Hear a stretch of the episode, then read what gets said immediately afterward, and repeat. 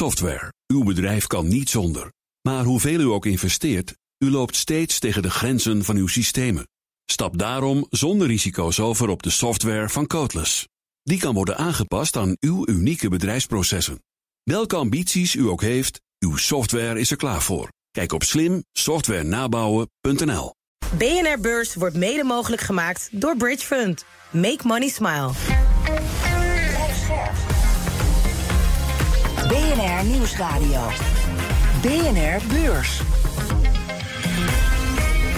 Wesley Weerts, Jelle Maasbach. Goed dat je halverwege de week weer bij ons bent en weer luistert. Welkom. Het is woensdag 17 januari, de dag waarop Tesla ook in Europa de prijzen verlaagt. Net als in China. Tesla has slashed prices in the Europe in a bid to drive sales. In Germany, Tesla cut prices on its Model Y crossover. Maar het is ook de dag dat de AX weer in het rood duikt, 0,9% deze keer. Adyen verloor het meest en zakt 3,7% Ja, een hoop somberheid dus. En om ons uit die dip te trekken is hier Justin Blekenmolen van Online Broker Links, onze gast vandaag.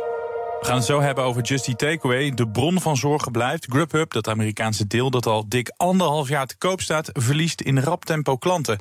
Zometeen hoor je daar alles over. Eerst naar de onrust in de Rode Zee. Want het kan niet alleen het tekort aan containerschepen veroorzaken... er dreigt ook een tekort aan olietankers. Door de aanvallen van Houthi-rebellen moeten tankers omvaren. En ja, die alternatieve route duurt langer. Daardoor zijn minder tankers beschikbaar voor olietransport... en dat kan weer leiden tot vertragingen bij olieleveringen. Dat zegt de topman van staatsoliebedrijf Saudi Aramco. De afgelopen dagen buitelen de topmannen en vrouwen werkelijk waar over elkaar heen met waarschuwingen. Nou, neem deze man van Saudi Aramco.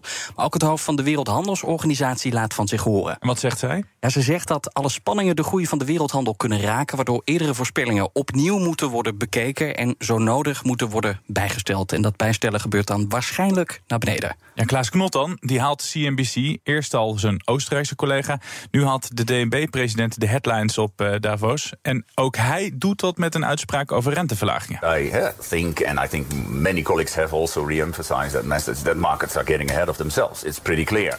And the problem for us is that in the end, that might become self defeating.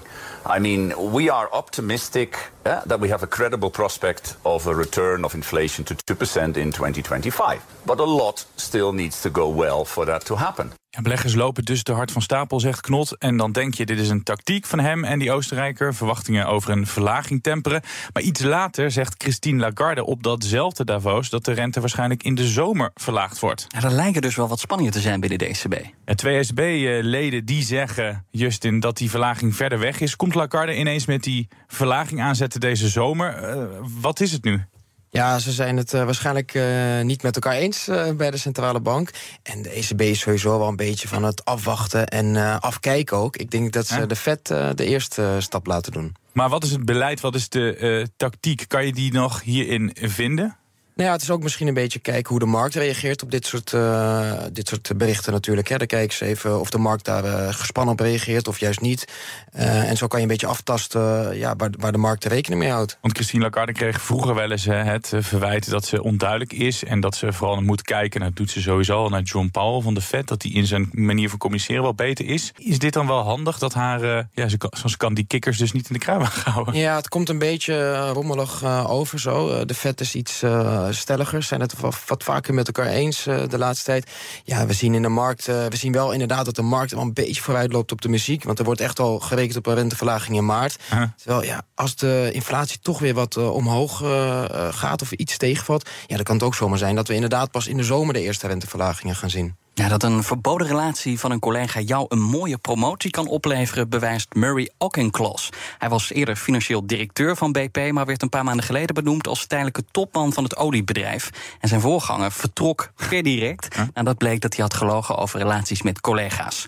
Murray Auchincloss moest op de tent letten tot er een definitieve opvolger was gevonden. Nou, die is gevonden. Het was een hele ingewikkelde zoektocht, maar niet thuis, want wat blijkt? De tijdelijke CEO wordt de vaste CEO ook in Klos mag blijven. En dus is de kans groot dat hij zijn beleid van de afgelopen maanden ook de komende jaren doorzet. En wat voor beleid is dat dan? Nou, het betekent veel van hetzelfde en kiezen voor zekerheid. Want net als zijn voorganger wil hij de groene activiteiten van BP laten groeien. Maar ondertussen laat hij wel de olie- en gasproductie de rest van dit decennium op hetzelfde niveau.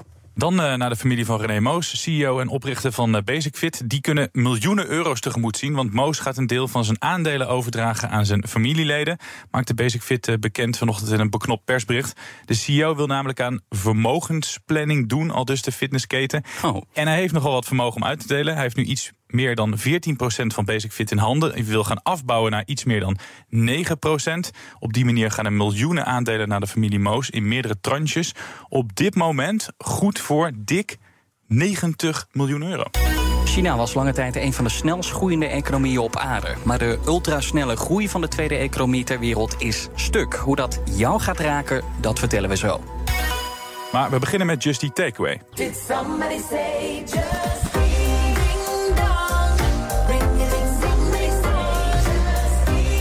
Veel marketing, grote namen, reclames. Je hoort bijvoorbeeld Katy Perry. Maar het aantal bestellingen, daar zit minder muziek in. In het vierde kwartaal werd er 7% minder besteld bij het moederbedrijf achter thuis bezorgd. Een stuk minder dan waarop analisten hadden gerekend. Die tegenvallers die zitten hem dan voornamelijk in Noord-Amerika, Zuid-Europa en Australië. Maar wat opvalt, Justin, is Grubhub, de Amerikaanse tak, dat loopt nog steeds niet. Wa- wa- Wat gaat daar mis dat het daar nog steeds niet eh, loopt? Ja, nee, daar was een behoorlijke krimp eh, zelfs te zien van eh 13 procent. 13 Ja, daar lijkt ze de strijd echt eh, verloren te hebben ten opzichte van de concurrenten.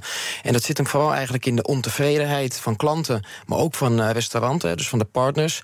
Eh, ze hebben echt te maken met veel kritiek. Er zijn hoge tarieven, de klantenservice is slecht. En er is natuurlijk voldoende concurrentie van bijvoorbeeld een Uber Eats of een DoorDash. En dit zijn de twee namen die echt uitgegroeid zijn tot de twee grootste. Die hebben marktaandeel verworven. Ja. En het marktaandeel van eh Grubhub, dat was zo'n tien jaar geleden nog 60%. En dat is nu nog maar 9%. Ja, en er is natuurlijk al heel veel gezegd. Jitse Groen wilde dat een paar jaar geleden per se hebben. Heeft er veel te veel voor betaald. Had het überhaupt niet moeten kopen. Maar goed, ze kunnen nu niet meer terug in de tijd. Het staat al sinds 2022 in de verkoop. Als je dit zo hoort, al deze treurige feitjes die je opnoemt. Hoe ga je dat dan verkopen? Ja, dat wordt een eh, steeds lastig verhaal. Eh, het, het aantal orders eh, is dus echt aan het afnemen. En dat maakt je onderhandelingspositie natuurlijk niet veel sterker. Dus ik vraag het me af of er nog een koper voor komt. Het staat al een tijdje in de etalage. En als die er wel komt, denk ik dat dat voor een spotprijs gaat zijn. Ze hebben het natuurlijk in 2020 gekocht voor 7,3 miljard. Een jaar later wilden ze er wel vanaf. Nou, ze hebben de afgelopen jaren geloof ik al voor ruim 3 miljard eh, dollar op afgeschreven. Ja. Dus ja, ik denk dat ze blij mogen zijn dat ze hier nog zo'n eh 2 miljard eh, dollar voor gaan krijgen. Jo, of misschien moet je het wel bijna gratis een, voor een symbolisch bedrag weggeven. dat je van die, van die club eh, afkomt. Ja, dat zal niet eh, mooi voor ze zijn. Nou, eh, de beleggers geloven er in ieder geval ook niet in. Want eh, Just Eat Takeaway blijft onder druk liggen. En dat Ja. de beurswaarde is geloof ik nog, wat is het, nog minder dan 3 miljard. En dan zou eh Grubhub zo'n 2 miljard dollar maar waard moeten zijn. Nou, dat zijn natuurlijk ook geen juiste verhoudingen. Ja, vandaag weer 3,5% ervan af. Sinds de piek, hè, we zaten het net voor de uitzending op te zoeken. Wes is er gewoon iets van eh, een klein 90% van afgegaan. Ik noemde net al heel veel markten op waar het heel beroerd loopt. Ik wil toch niet te pessimistisch worden. Is er nog ergens waar jij zegt, nou, dan gaat het eigenlijk nog best wel lekker? Ja, eigenlijk eh, wel. Want gewoon in Noord-Europa, daar eh, zit nog wel wat groei in. Aantal orders is gestegen. Bruto transactiewaarde steeg daar ook. Dus hier in eh, Europa, in Nederland zien we nog best wel veel mensen gebruik maken van thuisbezorgd. Hier is dat merk echt sterk. Ook sterker dan bijvoorbeeld een Uber Eats. Maar ja, daarom willen ze natuurlijk ook af van Grubhub. In Amerika ja, is het gewoon een verlieslatende markt. En, en dat blijkt ook wel uit de kwartaalpresentatie... waar ze dan ook bijvoorbeeld het aantal orders en de groei noemen... exclusief Noord-Amerika, nog even te laten zien... kijk, hier doen we het toch best wel aardig. Ja, want hoe is die groei hier dan, in, in Noord-Europa, waar het wel goed gaat? Ja, het, is, het is wel wat groei, maar dan eh, hebben we het over eh, enkele eh, procenten aan groei. We zien wel een forse verbetering wat betreft de marges, dus de winstgevendheid. De aangepaste EBITDA, ja, die is wel positief, kwam ook iets hoger uit dan, dan verwacht. Ja, ze zijn her en der aan het snijden in de kosten en de prijzen voor het bezorgen zijn wat omhoog gaan. Dus de marges zitten wel wat in de lift, maar ja, in, in de VS wil dat niet werken. Maar ze zijn natuurlijk niet voor niks naar Amerika gegaan. Het idee was, ja, wij moeten de allergrootste worden in de hele wereld. Dat is mislukt, zeg jij net zelf ook al. Als ze dan alleen in Europa succesvol zijn, kunnen, kunnen ze dan overleven? Of, of is dit dan gewoon een, een, een, overnameprooi? Gaan andere bedrijven op Just Eat Takeaway op termijn duiken? Nou ja, dat, dat zou kunnen, maar ik denk dat, ze, dat het eh, zomaar goed eh, kan eh, blijken dat Just Eat Takeaway in Europa de grootste is en dat Uber Eats en DoorDash in Amerika de grootste zijn. Dat ze gewoon allemaal hun eigen reg- regio bedienen. Ja, in Noord-Europa gaat het dus eh, goed. Gaan ze dit jaar ook meer verkopen of, of houden ze deze positie vast? Eh, nou ja, ze hebben in ieder geval eh, alles uit de kast getrokken. Ook om met name Grubhub eh, uit het stop te trekken. Je, je hoorde het net al even, de, het, het reclamefilmpje van Katy Perry. Ze hebben volgens mij ook samenwerking met Snoop Dogg. Ja. Eh, er is ook een samenwerking met Amazon Prime. Maar het heeft allemaal niet eh, echt geholpen. Eh, ja, hoe ze het dit jaar gaan doen, wat ze er zelf van verwachten... dat horen we op 28 februari. Dan komt het bedrijf met de volledige jaarcijfers... en zullen ze ook de verwachtingen voor dit jaar afgeven. Maar als we even kijken naar de analistenverwachtingen van dit moment... Ja, dan wordt er een bescheiden omzetgroei verwacht van zo'n 4,3% dit jaar. Dalende export, laag consumentenvertrouwen, hoge werkeloosheid en een hardnekkige vastgoedcrisis. De lijst met tegenvallers is lang. De economie van China staat er slecht voor en de economische groei behoort er zelfs tot een van de traagste in 30 jaar tijd. China's GDP lifted 5.2% in 2023. It's an improvement on 2022 when it grew 3%. But outside of the pandemic years, that 5.2% growth in 2023 is the worst performance since the 1990 recession. En tot overmaat van ramp krimpt ook nog eens de Chinese bevolking. En daarmee komen ook China's lange termijn groeiplannen in gevaar. Dat allemaal veroorzaakt een verkoopgolf op de Chinese beurs. Want aandelen daalden naar het laagste punt in jaren. Waar maak jij het meeste zorgen om, Justin? Nee, je hoort het net al een beetje. Deflatie, eh, een een vastgoedcrisis eh, sluimt eh, nog steeds op de achtergrond. eh, laag consumentenvertrouwen. Eh, maar daar bovenop komt natuurlijk dat toenemende geopolitieke risico. Waardoor ook bedrijven steeds meer onder druk van overheden komen te staan. Eh, ze mogen minder samenwerken hè, met, eh, met China. Kijk maar naar de sancties op eh, bedrijven als ASML, maar ook Nvidia. En dat gaat ook natuurlijk ten koste van de investeringen in, eh, in het land. En ja, de slimme koppen vertrekken willen misschien ook wel naar het buitenland. Dus ja, het ziet er allemaal niet zo heel rooskleurig uit voor China. En de economische groei in China zal waarschijnlijk eh, nog verder vertragen. Eh, wordt gerekend op zo'n 4,6% in 2024. Ja. Dus dan zakken ze ook echt onder dit 5% hè, het heilige 5% niveau. Daar zullen ze niet zo blij mee zijn. En dan zou het zomaar eh, ervoor kunnen zorgen... dat de beleidsmakers in China toch wel weer met stimuleringsmaatregelen naar buiten komen. Ja, want tot nu toe valt het met die stimuleringsmaatregelen erg tegen. Beleggers hoopten ook op meer stimuleringsmaatregelen. Waarom ja, is China zo voorzichtig als het daarom gaat? Als je tegelijkertijd die economie zo in elkaar ziet zakken. Ja, ze zijn natuurlijk ook wel eh, een beetje geschrokken van eh, wat die stimuleringsmaatregelen hebben gedaan in het verleden. Je kan natuurlijk enerzijds ook de te, te hoge inflatie door krijgen. eh, maar ook de vastgoedbubbel is een beetje de schuld van die, van die maatregelen. Ze hebben te veel geld in het systeem gepompt. En met name dan op die vastgoedmarkt. En ja, ze zijn natuurlijk daar wel bang voor bubbelvorming. En als het dan eenmaal leegloopt, ja, dan kan zo'n land ook in een langdurige economische recessie terechtkomen. En daar zullen ze zeker niet op zitten te wachten. Wat voor maatregelen zou China wel kunnen nemen op korte termijn? Eh, nou ja, nu de inflatie toch wel hard is eh, weggezakt ook. Afgelopen week zelfs deflatie. Ja, deflatie eh, al drie keer bekendgemaakt. Ja. Eh, ja, dan zou ik denken dat ze toch wel weer wat kunnen doen met die rente. De rente kan toch wel weer wat omlaag. En dat zal toch de economie wat moeten ja, op, laten opweren. Ja, het heeft ook zijn weerslag op de, op de beurs. Die economie van China die dus slecht gaat. Chinese aandelen hun slechtste jaarstart sinds 2019. Zie je dat op korte termijn nog goed komen? En wat is daarvoor nodig? Wil, wil, wil dat weer aantrekken? In de afgelopen jaren is China juist echt inderdaad eh, uninvestable eh, gebleken. Ik denk dat eh, vrijwel niemand meer in China wil investeren. Dat komt niet alleen door die economie die nu even hapert. Nee, zeker niet. Ook, ook voornamelijk juist door die politieke beslissingen. Hè. De afgelopen jaren, hè, de grote techbedrijven... die op het oog eigenlijk een beetje westers leken... Hè, die zelfs noteringen hadden in de VS. een, Alibaba of een Tencent. ja, die zijn alle- allemaal teruggefloten door de, door de Chinese overheid. En ja, de aandelenkoers van deze bedrijven... staan dan ook tot op de dag van vandaag nog steeds onder druk. En ik denk dat beleggers eh, het geloof een beetje eh, kwijt zijn geraakt. Wat is voor nodig om jou weer te overtuigen om in China... volgens mij ben jij ook helemaal geen fan van in China beleggen... maar wat kan jou toch over de streep trekken om in Chinese aandelen te beleggen? Want die waarderingen zijn best wel aantrekkelijk nu. Ja, die waarderingen, er zit gewoon echt zo'n een, een China-discount op, eh, zou je kunnen zeggen. En daardoor lijkt alles optisch heel goedkoop. Maar ja, zolang die geopolitieke risico's boven de markt blijven hangen... eh, ja, is het echt wel ja, een te groot risico om daar te beleggen. Ik, eh, ja, ik was een aantal jaren geleden trouwens wel fan eh, van beleggen in China. Toch wel. toch wel eh, een hogere, een mooie groei lieten zien. Hè. Bedrijven als Alibaba, Tencent hebben het ook heel lang goed gedaan. Maar eigenlijk sinds een aantal jaar, sinds we dus eh, hebben gezien... eh, wat we hebben gezien, hè, dus die, eh, het, het, het terugfluiten van die eh, door de overheden... ja, ben ik er echt wel eh, geen fan meer van. En eh, ja, zal ik ook wegblijven. En ik zie helaas dat op korte termijn niet eh, verbeteren. Nee, je zei ook al, je begon het gesprek met eh, ook het, het Westen, eh, Amerika, eh, eh, maar ook Europa zijn steeds vijandiger tegenover China. We isoleren het land ook steeds meer.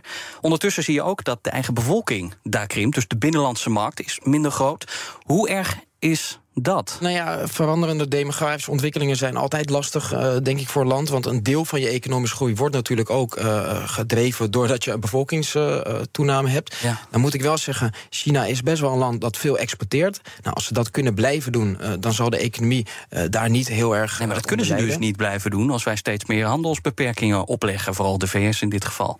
Ja, klopt. Alleen met, eh, dit gaat wel met name over eh, bepaalde technologieën. En vaak bijvoorbeeld eh, appa- legerapparatuur en dat soort dingen. Maar hè, de, de gewone eh, spulletjes, hè, de tuinmeubelen, ja, die komen nog vrolijk over de zee vanuit Alibaba.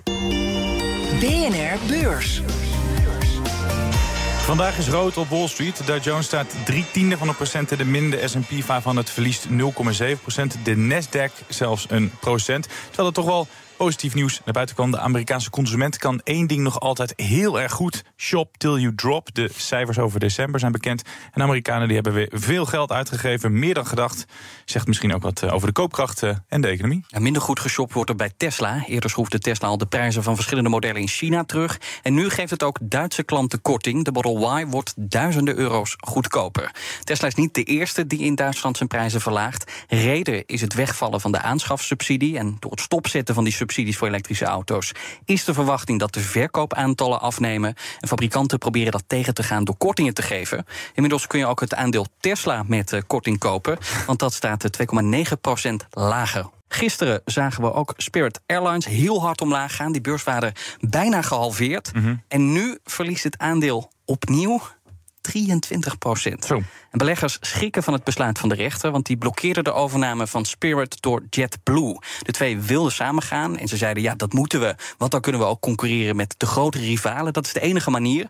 Maar de rechter gaat daar niet in mee en denkt dat een samensmelting alleen maar slecht uitpakt voor klanten. Die klanten betalen dan namelijk waarschijnlijk een hogere prijs voor hun vliegtickets. Dan naar Manchester United. Fans hebben niet echt een makkelijk seizoen. And I'm not quite sure what this team is anymore when I watch them, to be honest with you. They don't play out from the back very well. They don't counter-attack very well. They don't play direct and forward very well. I, have no idea what they are. Nee, de ploeg van Erik ten Hag eh, staat zevende in de Premier League. Maar ook beleggers hebben geen leuke dag. De beursgenoteerde club kwam namelijk met een winstwaarschuwing. De winst zal ongeveer 10% lager uitkomen. Reden de vroegtijdige Champions League exit. Ze verkopen minder kaartjes, maar zeggen ze... we hebben ook minder televisieinkomsten. Beleggers schrikken zich rot. Het aandeel staat 5,6% in de min. BNR Beurs. Wie is de allerbeste CEO van de wereld? Daar zijn we al de hele week naar op zoek. Eerder ging het al over Steve Ballmer, de oud-CEO van Microsoft... en Jens Wang van Nvidia. En nu komt er een derde tech-CEO bij. Justin, jij neemt Tim Cook mee, of zoals sommige prominente figuren hem noemen... We appreciate it very much, Tim Apple. de CEO van Apple natuurlijk. De derde CEO van een techbedrijf die we deze week bespreken... is dat toeval, Justin, of is er een reden voor te geven? Nou ja, ik dacht, ik neem gewoon eh, de CEO van het meest waardevolle beursbedrijf ter wereld. Alleen, volgens mij is de afgelopen dagen Microsoft Apple eh, voorbij eh, gevlogen. Dat klopt, ja. Maar goed, nog steeds een eh, heel waardevol bedrijf. En natuurlijk de opvolger geweest van Steve Jobs... die ook toch echt wel als een van de allerbeste CEO's alle tijden gezien kan worden. Steve Jobs heeft natuurlijk Apple gered van een faillissement. Ja. Maar als je kijkt naar de beurskoers, wat Tim Cook heeft gedaan... dat is echt uitzonderlijk. Wat, heeft hij zo goed gedaan dat Apple zo is eh, gestegen op de beurs? Ja, hij heeft heel veel eh, nieuwe producten eigenlijk eh, op de markt gebracht. En natuurlijk opvolgers hè, van verschillende nieuwe iPhone-modellen. Maar ook, denk ook bijvoorbeeld aan heel veel accessoires. Hè. Wie heeft ze tegenwoordig niet? De Apple Watch, de AirPods. Allemaal van die bijverkoopproducten... die toch een behoorlijke omzetgroei hebben bewerkstelligd. Want dat was natuurlijk de kritiek. Steve Jobs kwam altijd met One More Thing... en dan kwam hij met de iPhone, met de iPod. Echt de grote dingen die de markt open braken. Ja, dat heeft eh, Tim Cook niet echt gedaan. Die heeft eh, voor winstmaximalisatie gezorgd, zou je kunnen zeggen. Ja, en een beetje wat opgepoest. Zeker, en dat zie je ook eh, omdat, aan, de, aan de focus die hij heeft verlegd. die is ook uitgebreid naar diensten en software. Hè? Dus denk aan de lancering van Apple Pay, Apple Music en een, ja, de uitbreiding van de App Store. En software is vandaag de dag volgens mij goed voor zo'n 20% van de omzet van Apple. Ja. Hij heeft er dus gewoon veel meer uitgehaald... waardoor jij hem een goede CEO vindt. Ja, zeker. En eh, hij heeft, hij heeft heel, nog veel meer uh, goede dingen gedaan. Uh, we hebben natuurlijk de afgelopen jaren gehad over de privacy-instellingen, waar Apple zo strikt op was. Dat is ook mede dankzij hem. Hij heeft, hij sterke overtuigingen in zaken de gebruiksprivacy. Mm -hmm. en ja, daar heeft hij Apple goed voor ge, gepositioneerd. Als we nog iets, iets breder kijken dan alleen zijn activiteiten, staat hij ook wel een beetje voor diversiteit, diversiteit en inclusiviteit. Hij is namelijk openlijk uh, homoseksueel. En uh, ja, heeft zich ook echt ingezet voor uh, een betere, verbeterde diversiteit binnen het bedrijf. En heeft ook echt wel als voorbeeld gediend voor andere techgiganten. Maar had het ook wel makkelijk, want hij nam het stokje over van Steve Jobs. En toen stond er al een geweldig bedrijf. Dus ja, hoeveel is nou aan hem toe te schrijven van dat succes? Nou, voordat hij CEO werd, bekleedde hij al een belangrijke functie in de, in de supply chain management. ja, verder heeft hij ook echt wel wat bijgedragen aan de, aan de verandering van het managementstructuur. Uh, het, het, hogere management en, en, functionarissen zijn beter gaan, uh, gaan werken. Ze zijn echt, uh, ja, ze hebben echt teams alles in handen gegeven hebben. Dus ze zetten bijvoorbeeld een team op en dan gaven ze van... nou, doe maar wat je wil, hier is het budget... en je mag alles doen wat je zelf wil... zonder dat ze heel erg verantwoording hoefden af te leggen... aan, aan de hoge topmanagement. En daar komen toch dan weer goede ideeën van naar voren. Kleine stap van Tim Cook naar Barbie. We gaan namelijk kijken naar het volgende beursbedrijf dat met cijfers komt... en dat geholpen werd door de Barbie-hype. Het is de eerste keer dat sandalenmaker Birkenstock als beursbedrijf met de cijfers komt. Het enthousiasme voor het aandeel is ver te zoeken. De eerste dagen zakte het aandeel met dik 20% En inmiddels staat het net iets boven de introductieprijs. Om het enthousiasme weer aan te wakkeren moet Birkenstock met goede cijfers komen... of in ieder geval de verwachtingen van analisten overtreffen. Die hopen dat de marges zijn verbeterd doordat Birkenstock steeds meer via zijn eigen winkels verkoopt. Het zet dus andere winkeliers buitenspel en dat komt die marges ten goede. Dit was de BNR-beurs van woensdag 17 januari... waarin het ging over missers en tegenvallers. Zo ziet Just Eat Takeaway het aantal bestellingen afnemen... en vindt het maar geen koper voor dat Amerikaanse onderdeel Grubhub. In China vinden ze ook geen kopers voor hun spulletjes... of in ieder geval een stuk minder, want daar doet de hele economie het slecht. En het tegenvallen voor beleggers die hopen op een snelle en veel renteverlagingen... want dat gaat hem niet worden. Wie geen teleurstelling was en je voelt hem aankomen... dat was Justin Blekemolen van Online Broker Links. En hopelijk stel jij ons ook niet teleur en luister je morgen weer naar een nieuwe aflevering. Tot morgen. Tot morgen. BNR Beurs wordt mede mogelijk gemaakt door Bridge Fund. Make money smile. Geen enkele ondernemer wil zich laten tegenhouden door software. U bent ambitieus en wilt groeien. Codeless vernieuwt, bouwt en onderhoudt software die altijd perfect aansluit op uw unieke bedrijfsprocessen. Zodat u de beste software heeft voor uw bedrijf en ambities. Nu, morgen en over 30 jaar. Kijk op slimsoftwarenabouwen.nl